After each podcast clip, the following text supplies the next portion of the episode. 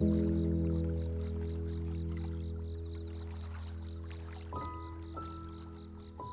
you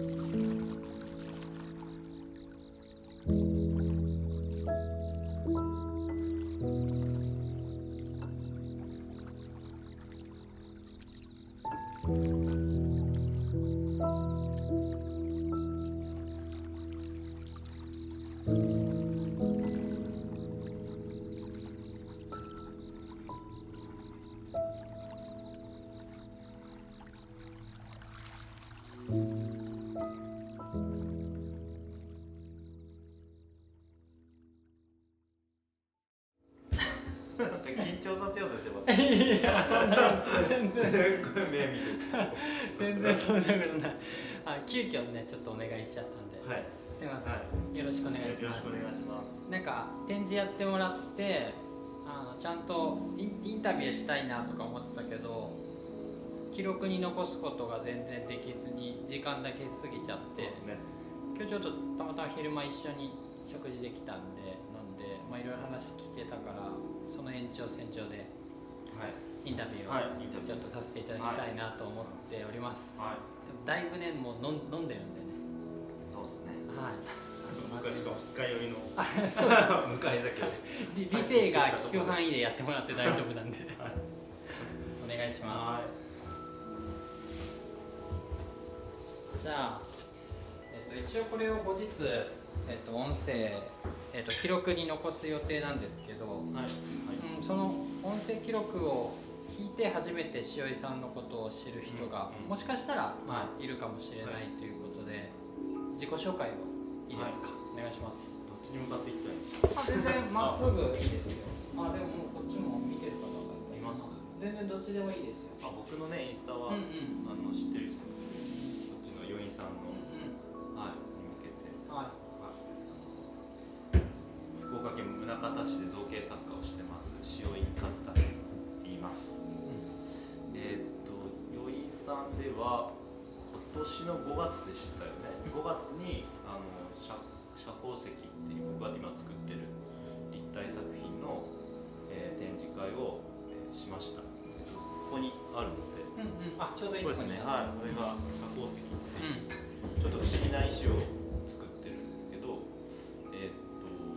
光を映した石っていうふうに書いて社交石って読みます。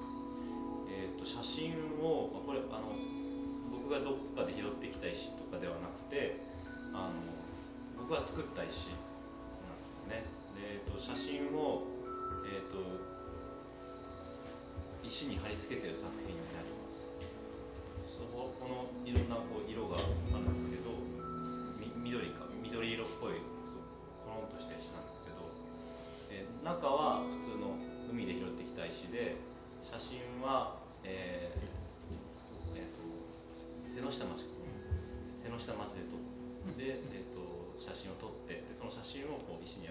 貼り付けてでコーティングしてるっていう作品を、えーここ4年ぐらい作っています。はい。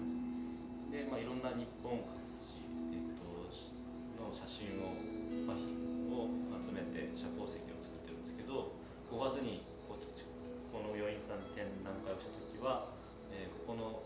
場所にちなんだ社交石を作ろうということで、えーこうせ瀬ノ下町っていうんですけど瀬ノ下町を散歩しながら、えっと、写真を撮ってそれを、えー社交石にした展示をしました。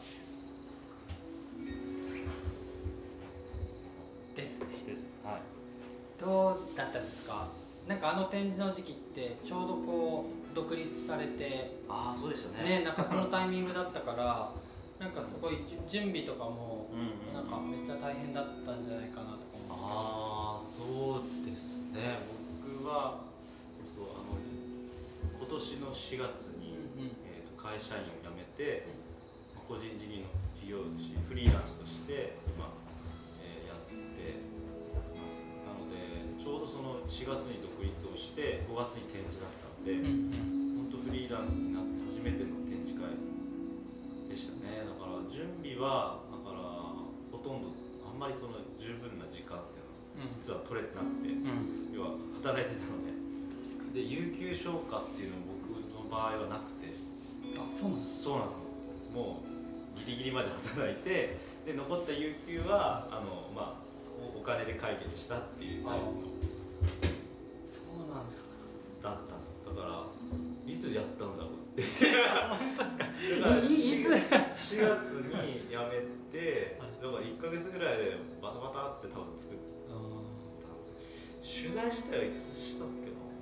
えーいいつやったにしては結構な物量でしたよね。そうですね。在庫っていうかずっとストックしてうんた分と、新しく作った。はいはい来たのっていつだったっけな。いつだったですかね。わかんない。まあそんな感じで。そうアクセサリーも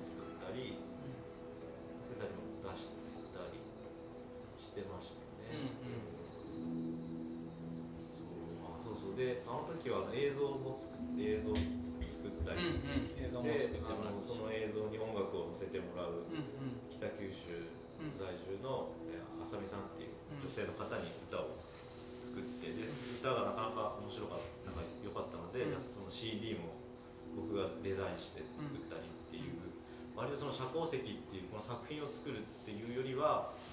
なんかその周りうん。映像とか他の付随するコンテンツを作ることにすごく手を動かしてってで全部やったことがないことだったので、うん。映像も、まあ、映像は少しやったかな、まあ、音楽をなんかこう CD ジャケットをいい感じにデザインしたりとかっていうのが初めてだったから、なんか物を作るっていうよりはその周りでのものを作るのにすごくこう苦労したなっていう思い出がありますね。うん。うん割といいろいろややれやれちゃうって言ったら語そうそうそう。弊があるかもだけどややれる方ですもんね塩井さんって。器用、うんえっ、と僕は最初その社交石はい。を見た時に、はい。まあもう純粋にこの作品だけしか最初目にしてなかったので、これを主にやってる方なのかなと思ったんですけど、絵も描かれるじゃないですか。そうですね。絵も描いたり。で最近アクセサリーにもしようとしていたりとか、そういうなんか、うん、なんだろうそのパパッケージデザインというか、まあ、その CD にするんだったら CD のが側の,、うんうんあの販売する時の側のデザインをやったりとかっていう感じだから、わ割と広めにうんやってんのかなっていう認識になりましたね。最近。さっきね やってみてみたいな。そうそうそう。そう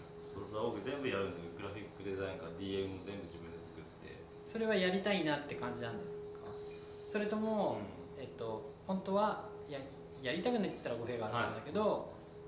ですか？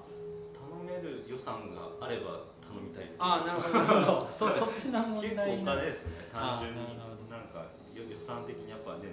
グラフィックデザイナーのプロの仕事ってすごいなってやっぱ思うので、どんな映像にしろ、うん。えーね、うん。あの CD 作るにしても、うんうん。うん、だから、まあ、お金がないから自分でやるしかないっていうのが大きな理由ですね。なんかうちで展示した時のあの DM あったじゃないですか。あ紙をこう石石にして。はいはい。あれやっぱすごい反応すごかったんですよ、あーありがとうございます。いいろんなとこからやっぱり、まあ、僕自身も初めて見る DM のデザインだったし、あれめっちゃ良かった。ですそうですね。あそうそう。DM とかめっちゃ頑張って作ってたんですよね。そうだからこの作品よりもそう DM はめちゃくちゃ面倒くさいことやったんですよ。いい面白い。だから DM が作品なんですよ。だからそうそう、う。ん DM が作品だなって途中で思い出して、うんうんそうあのなんか見てもらった人は分かると思うんですけど、うん石のねうん。作ったんですけどその展覧会情報がクシュクシュっとこううん丸まって石の形をしてるみたいな、はいはい。で要は社交石とこうつながるんですけど、文脈的なんかそのじゃあ余韻さんで展示会をするときに、まあ、どんな DM がいいだろうっていうところから考えうんたんですよ。まあデザイナー的にデザイナーの視点というか、まあ、思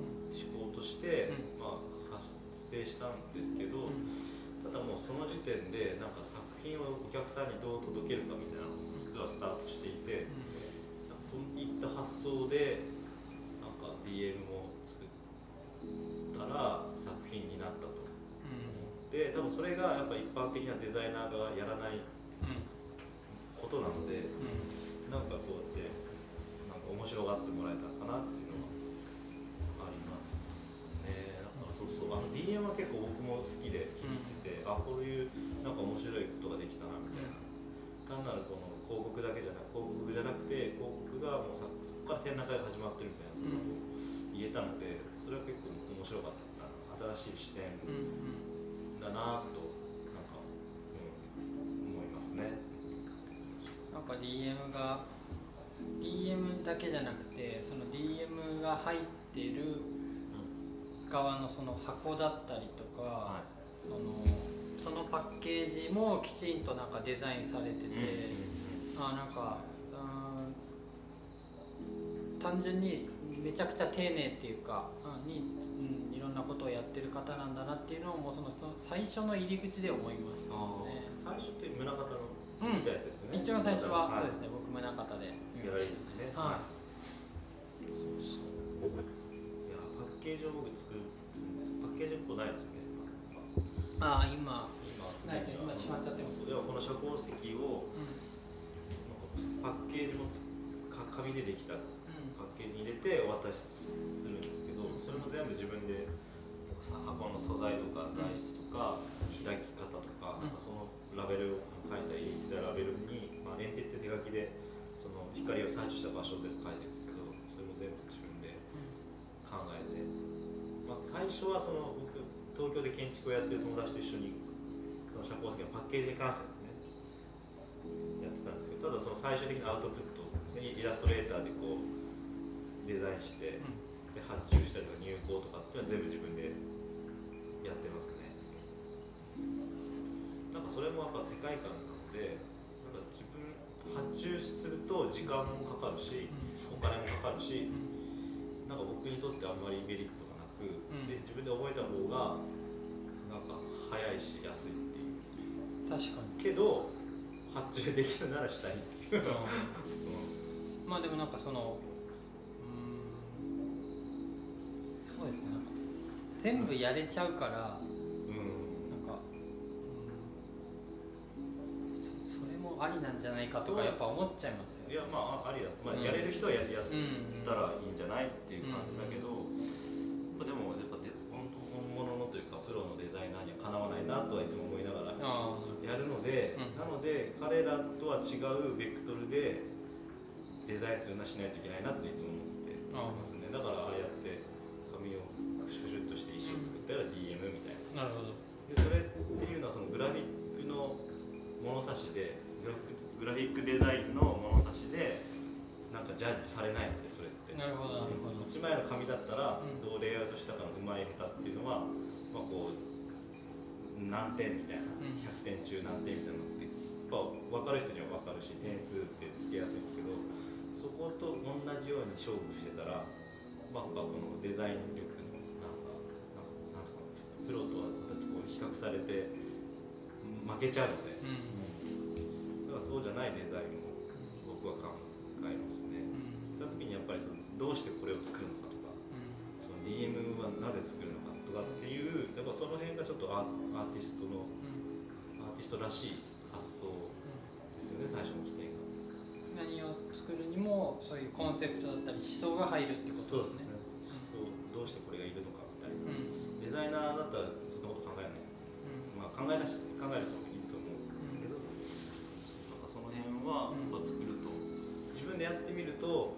なんか常識とかからこうを疑えたりとか新しいアイデアが出てきたりするのでなんかデザインって一回一回 DM にしろなんかパッケージにしろいろんな発見があるのでなんか面白く続けられてるうん。感じはありますね。だからそもそもその、えっと、すごい遡っちゃうんですけど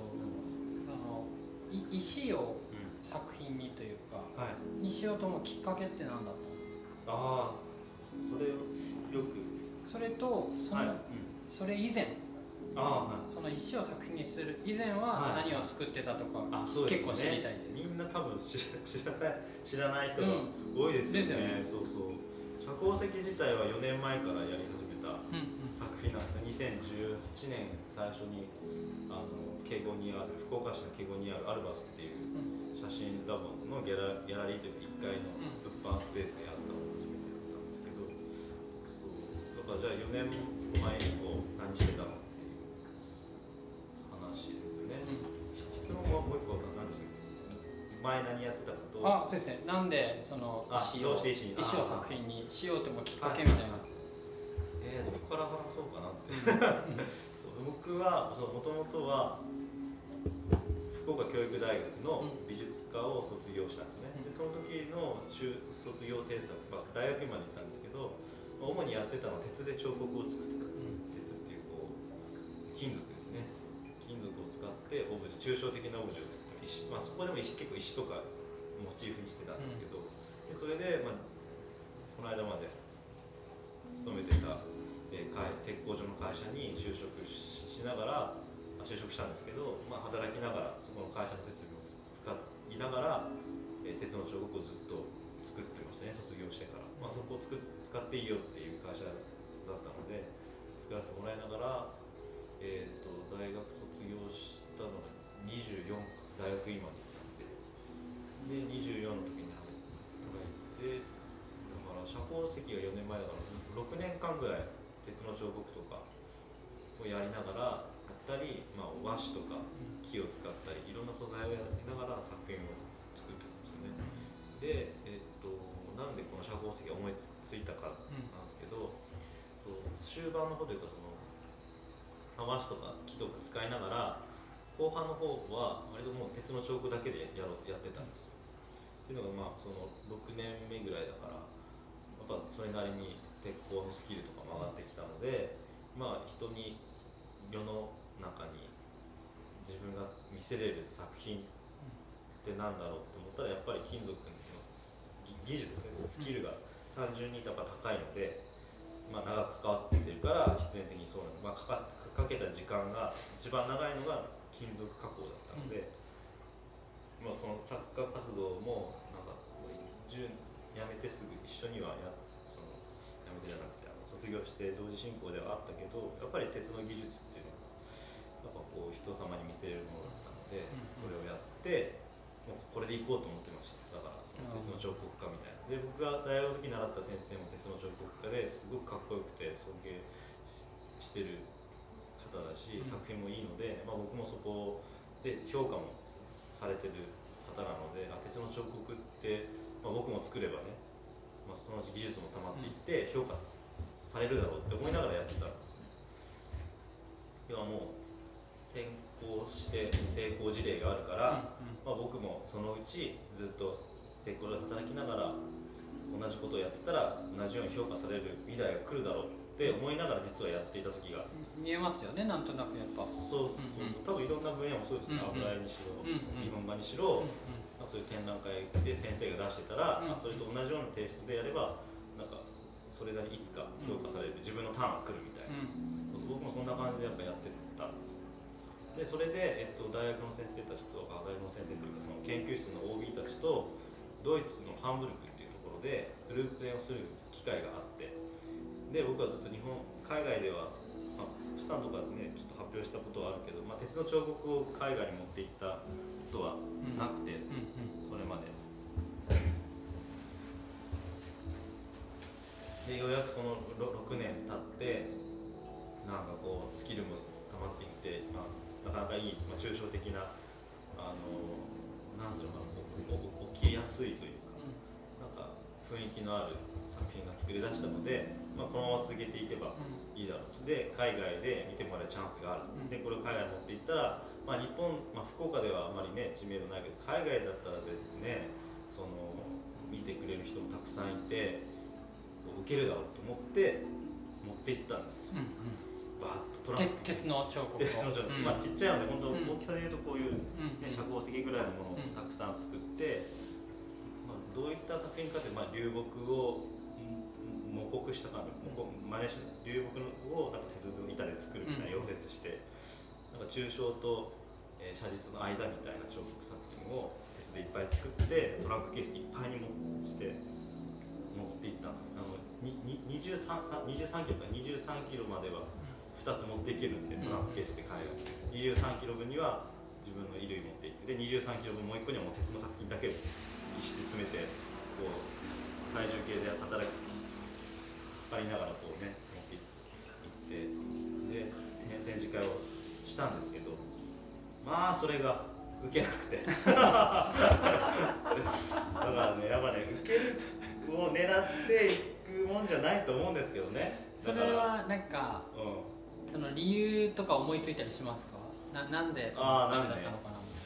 な？なんていうのやっぱき既視感があるっていうところじゃなくて既視感っていうのはそのなんかもうすでにありそうな作あ品っていうなるほど。だって僕はその先生を見ながらやってるわけでうん。鉄っていう、まあ、ベーシックな素材。まあアートの歴史とまだ全然そんな、まあ、近近代のねうん。素材要は産業革命以降の技術なので、鉄のねああいう技術を使ったからですけどまあいわゆるなんか鉄の彫刻っていうの、で、まあ、作ってる作ってたものも、まあ、写実っぽいようなこうだったのであなんかこう流木とか木をなんかモチーフにして作った作品だね。はい終わり。よくできました。はい終わりみたいな。もうが学校じゃんってなりますよね。そうそうそう。だけどその当時やっぱね真面目に作ってたんで、うん。僕はこのなんかそうわわわびさびみたいな、うん。鉄のサビとか好きでみたいな。でやっぱこの抽象とリアルの中間みたいなたいなの曖昧さみたいなのが、うん。やっぱ日本的だなみたいな。そうこのわびさびをヨーロッパに持って行ってねこのわびさび好きなうん。人にねと届くといいなと思ったけど 何個持っていたのかな50個ぐらい持っていったけど1個しか売れなかったんですよね。あ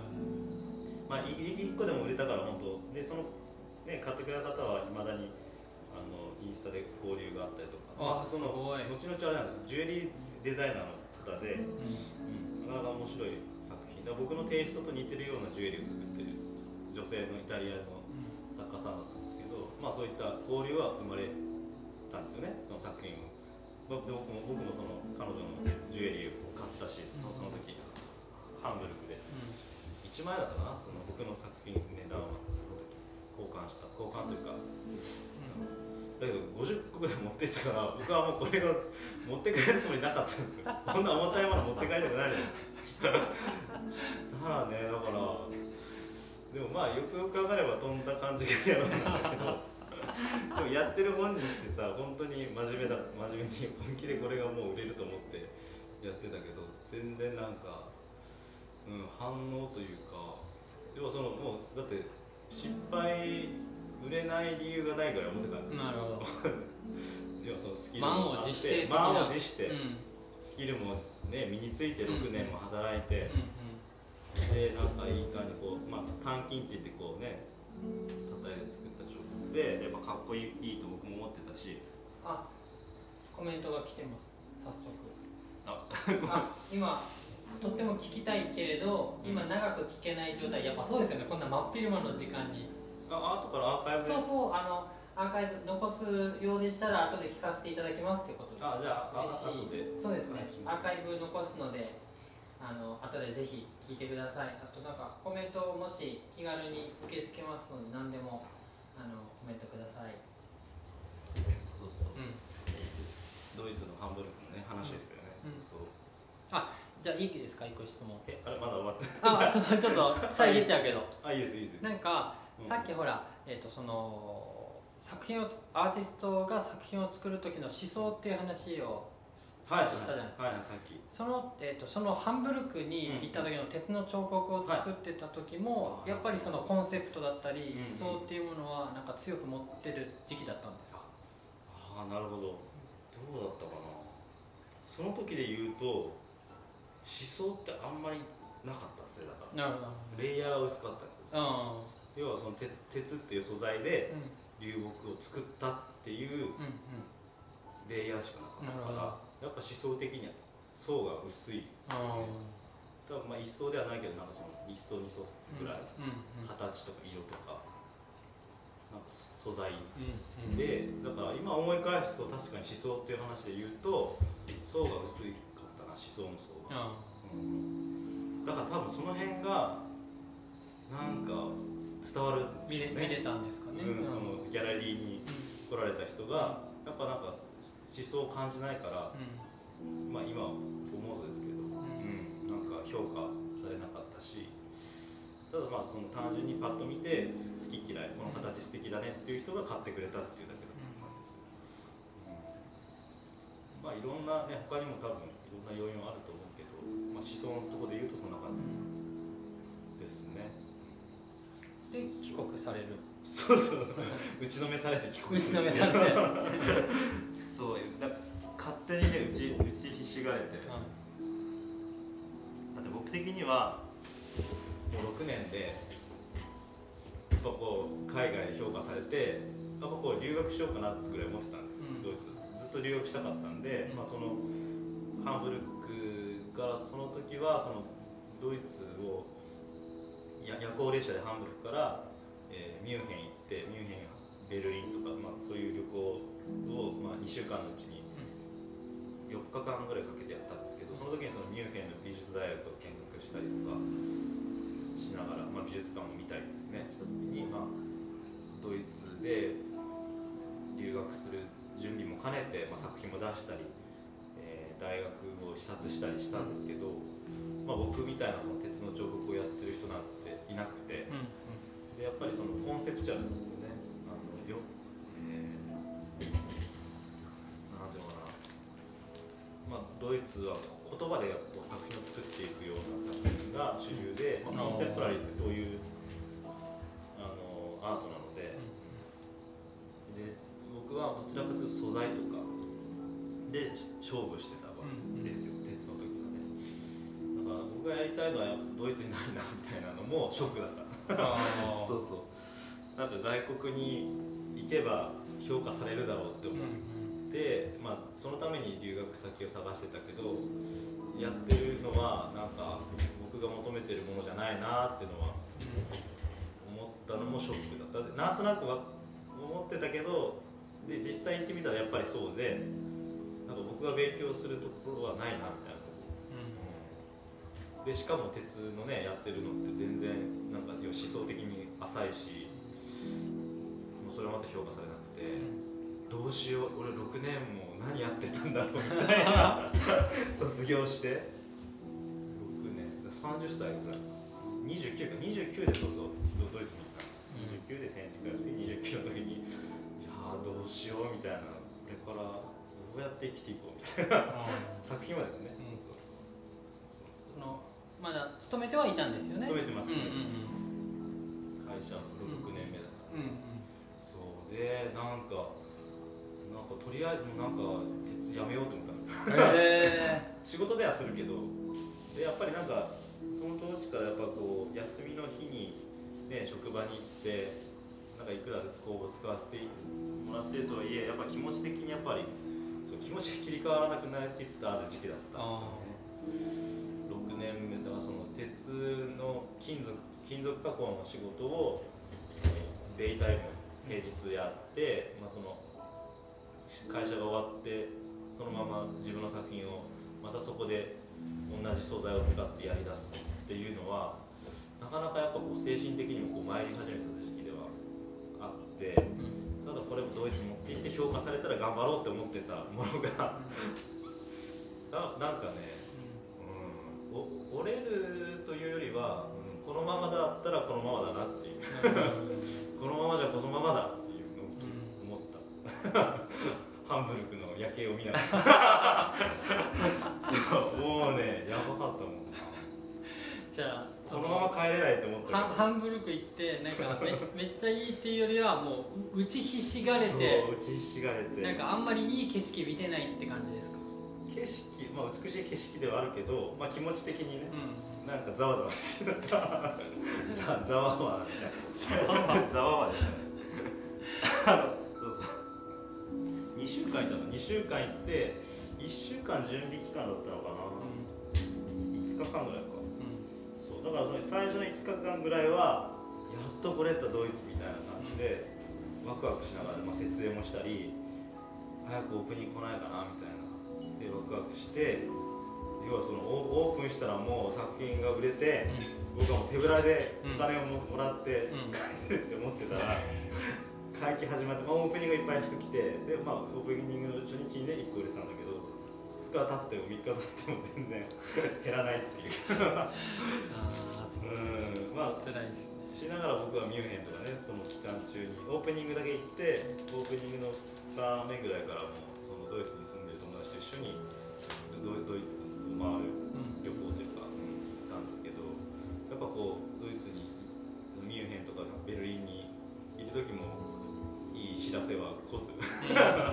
作品売れたよとか。でやっぱでその回って最終日ぐらいに帰ってきたんですねハンブル。クしたらやっぱそのままで。売れてないままでいやーっていう感じ、まあ、でもすごく刺激的でしたけどねドイツのそのやっぱね芸術文化に対するお金のかけ方が全然違ってで建物もすっごくかっこよくておしゃれだしでそうそう僕クリスマスマーケットの時期行ったんですよ。あしたらすごいんでしょ？もうなんか。すごい本場のクリスマスマーケットはすごいというか、まああのあ後から知ったんですけど、まあ、ドドイツが発祥らしいですねあなんか聞いたことありすます、うん。そうまあ僕全然そういう情報も知らず、まあ、ソーセージとかポテトとかとかビールですよね。あビールビール、うん。ビール僕好きだし、こん。なでかいサイズのソーセージをぐるんぐるん回しながら焼いてるんですよ。え博多駅はでは見なかったなそういう。チェーンがあって。ー、チェーンがあって。博多駅ディスしようとしました。ねしようとしたで博多駅でこの間クリスマスマーケ出したけど出してたのに。いやーなんかこう西洋かぶれみたいな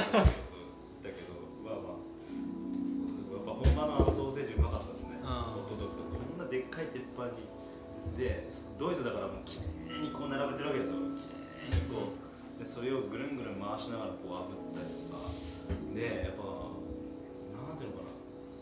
敷地市役所の前でこうバーンってやってたんですけどクリスマスマーケット。そのなんか場所の使い方もこう贅沢だしなんだろう。まあ、うん、だから本当ねクリスマスをね楽しんでるんですよ。しかもそれが2ヶ月ぐらい続きますからね11月ぐらいからやるから。あそうそう。だからね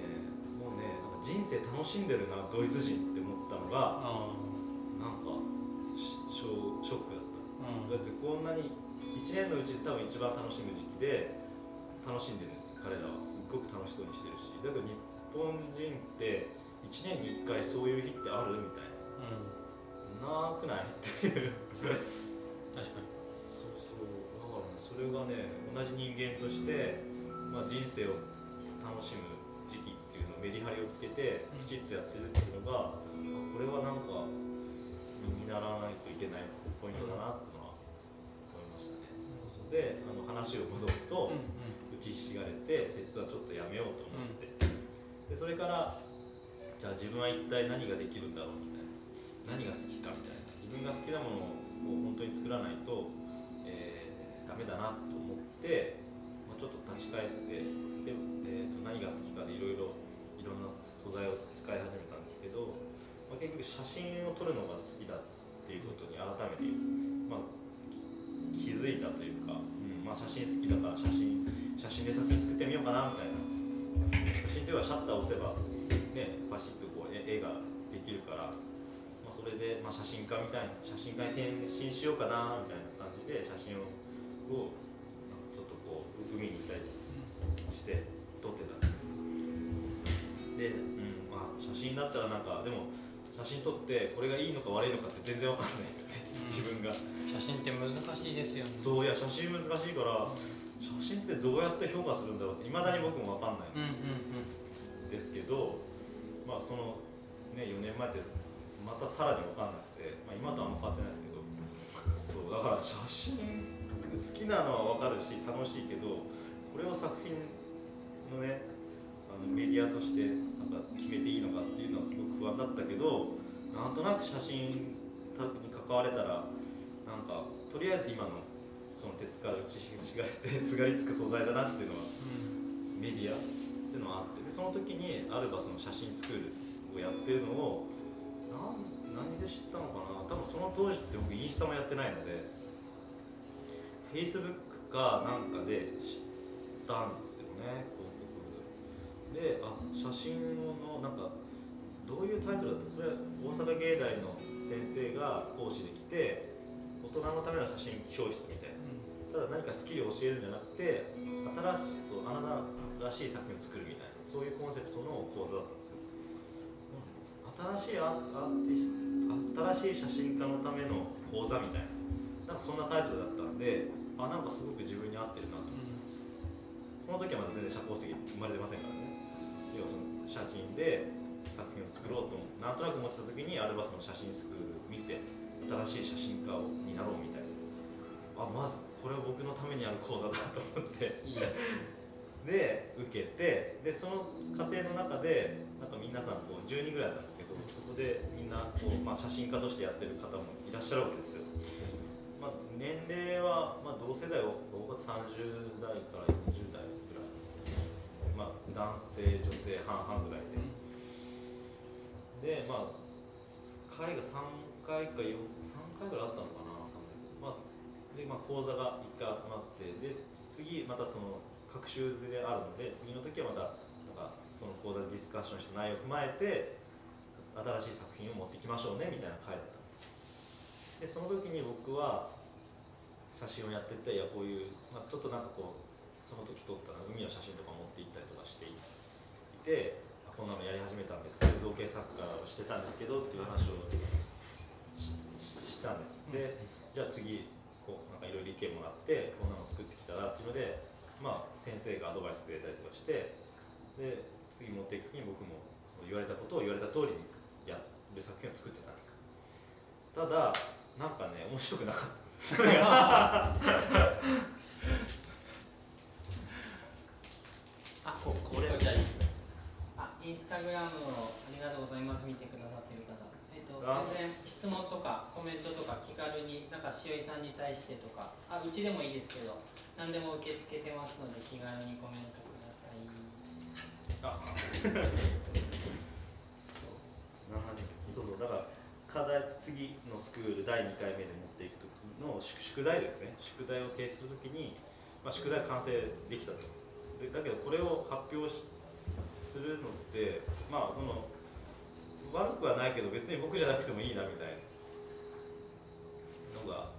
あコメントが来てます。あなんかあります？あ応援してますっていうことではいありがとうございます。はいありがとうございますそうだからその、まあ、こうした方がいいよって言われた作品はとりあえずできたと。だけど物足りなくてなんか面白くないなみたいなそうそうなんかこうひひねりがないというか、うん、なんか見たことあるような感じだしだからそのその先生も、まあ、そういう意味でそういう宿題を出してくださったんですうんうん。なんかこうこういう写真の加工もあるからなんか写真に絵の具でなんか塗ったのかな着彩したやつ。してみたらみたいな。なんかし白くき切り取るというでなんか、うんこれこれをなんか次出したところでなんか面白くなくてうんなんか面白いことやりたいなみたいな。なんかね同じスクールの人になんか「おさすが」みたいな。なんかそういうのが欲しくなるじゃないですか、ねスクール入ってたら。気をてらうまではいかないけど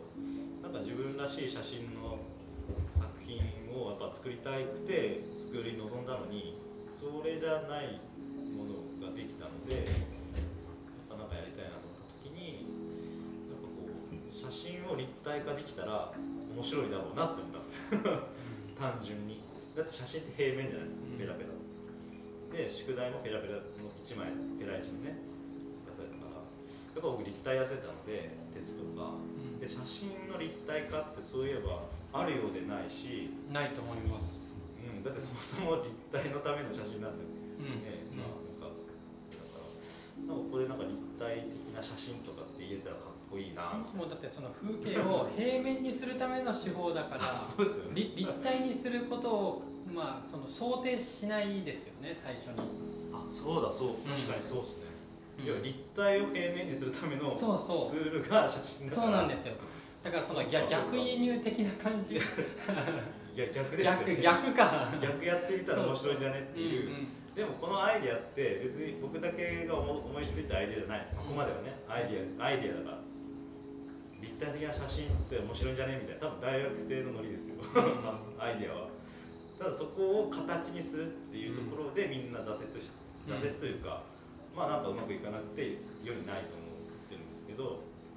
で僕その鉄の彫刻もねもちろんやってたんですけどそれと同時にその和紙で作品を作ってた時期があってフロッタージュって言ってこう地面の表情をこすり取ってそれで作るような。でそれで和紙使ってでその和紙を使ってなんかジュエリーとかをコラボレーションしたり作ったりカバンを作ったり器を作ったりとか家具の足にその和紙を貼ってみたりとかしてる時期が実はあったんですよね、うん、その社交石作る3年前ぐらいかそうそう。ギャラリーとかでもやって反応良かったんですけど、まあ、ちょっと見た目が地味だったので、まあ、まあフロッタージュで生き続けるのも微妙だなと思って鉄の彫刻にその後移行したんですけど、うん、で和紙って水に濡らして塗りで貼っつければ何でも貼れるっていうのはその時分かってたんですよ。ってことは和紙に写真が印刷できてそれを何かに貼り付けることができれば立体的な写真ができるだろうなって思ったんですよ。すごいっすね。単純ですよね。でもね和紙に何かしら印刷できたら貼れるで貼るってことは立体になるから立体的な写真って呼べるだろうなっていうところでやってみたらできた、う。ん、あ。もう普通に家庭用のインクジェットプリンターに和紙をとりあえず差し込んで、まあ、壊れるかわかんないですよだって。故障してないから。とりあえずやってみてで印刷できたんですよねでそれで最初は石じゃなかったんですよ何に最初貼ってたんです最初は流木に貼ったんですよ。かえっていうのは家に流木があったからっていう流木ってじゃあどっから来たかほら鉄のね鉄の。彫刻を作るときにモチーフにしてたんですよ流木のこの抽象的な形、なんかこう具体的な木の枝とかじゃなくて抽象と具体の間みたいなこの有機的かつなんかそういう抽象的な形が好きだったのでそうそう。でなんか写真を立体化するにあたってぱりなんか具体的な形のものに貼るとその形に引っ張られるなと思ったんですよ、だから木の枝とかこういう家具のなんかペットボトルとかに貼っちゃうとペットボトルの形が出てきちゃうのでなんか抽象的な形がいいだろうなと思ってさ家の中探したら流木があってで流木に貼ったら貼れたんです。でその時に貼った写真はその写真スクールの時に持っていった海の写真だったんですよね。でなんで海の写真かっていうとあそううそう流木で拾っその海その海で写真を撮った海で拾った流木だった。めっちゃ思いました。うん。多分海で拾ったんだろうなって今。そうそうそう。だからそう。で海の写真を使ったのはその流木があってあ流木に何貼ろう？何の写真貼ろうと思ったらあこの海の流木拾った海の写真を貼りたいなうん。で貼ったらできたんですよ。技術的に、まだコーティングとか何もせずなんか水に出して貼ったら抽象的なオブジェができたわけですよ。写真の和紙の。ブルーのであなんかこれ面白いなみたいな。あこれはもしかしたら、うん、なんかもっとこう突き詰めていったらなんか面白いことになりそうだなっていうなんか直感があって、まあ、見たことがないっていうのがまあもうクリアしてたし。そうそう。なんか僕が作品作る上でなんかやっぱこう誰もやったことがないことを作りたいっていうのがやっぱあったんですじゃあ鉄の彫刻の時はどうかっていうと、まあ、そういうことを思い意識しながらやってたけどでもやっぱこう2番煎じだなっていうのでね途中で気づいたじゃないですかドイツの時そうそう大学の、ね、尊敬してた先生の背中を追ってるに過ぎないなっていう。そうそうだから次新しいことするんだったら絶対誰もやってないことやらないとあのもうダメだなと思ってたんででいろいろ模索していく中でそうその留学のねできてこれは誰もやってないだろうっていう確率が高いわけなんです。よ誰もやってない僕がその世界中探したらいるかもしれない率が鉄の彫刻に比べたら絶対低いからうん。和紙だし、うん。っていうのでやってであとはそこからはもうそのじゃあ何に貼るかみたいなところをロロジックでこう詰めていった感じですね。で流木はやっぱ中に虫がいる可能性もあるしやっぱもろいんですよね。腐りやすいから、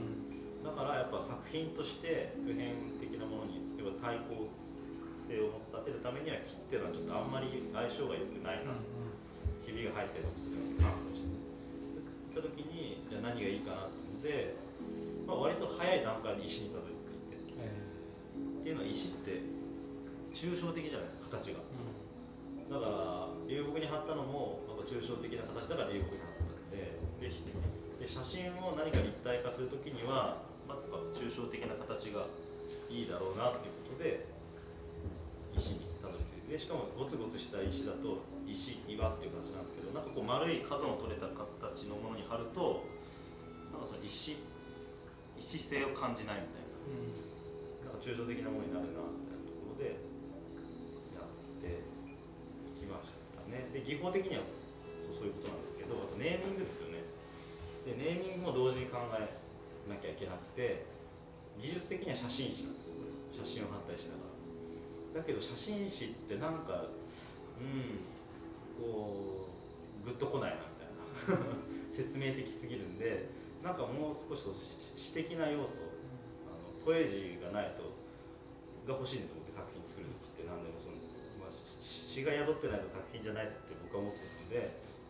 なんかそういうものにするためにやっぱネーミングを詩的な感じにしたいなと思った時にうんなんかいろいろ考えて写真の写っていうのをこう入れたいなみたいな。だけど写真誌だけどなんか思いつかなくてちょっとこう写真を再定義してみようと思ったんですよ。した時に写真って何だろうってことを一段抽象化して考えたらあ写真って光の反射を,、を捉えてるものに過ぎないわけですよ、何でも。要は光がなかったら真っ暗なので。要は写真って光を写光光を映してるだけのものなんですよね。反射光。ということは写真イコール光っていうふうにこう結びつけたわけですこの言葉の上でですね。その時になんかこう光をを映した石になるなみたいな。光を映した石というとこれは言えるなと思ったんですよ。写真を貼った石じゃなくて光を映した石なんだっていうふうになんか文字で書いたり。かでそれをなんかこうギュッとこう単語にして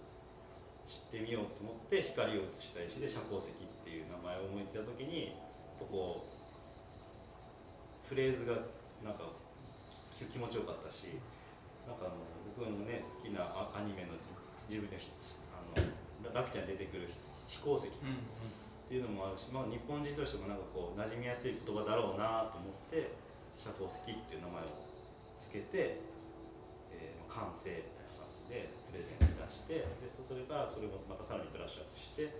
えー個展をしたっていう感じですね。初めてこんな風にすごいですこうねやってざ挫折からめめちゃくちゃ追わせていただきましたね。はい。過去からしっかり追わせていただいて。いやすごいよかった。あちょっとねあの本当にあの予想以上にめちゃくちゃ丁寧にと一回前半切ってもいいですか、はい。ちょっとこれ多分2部に分けないと入らない。あ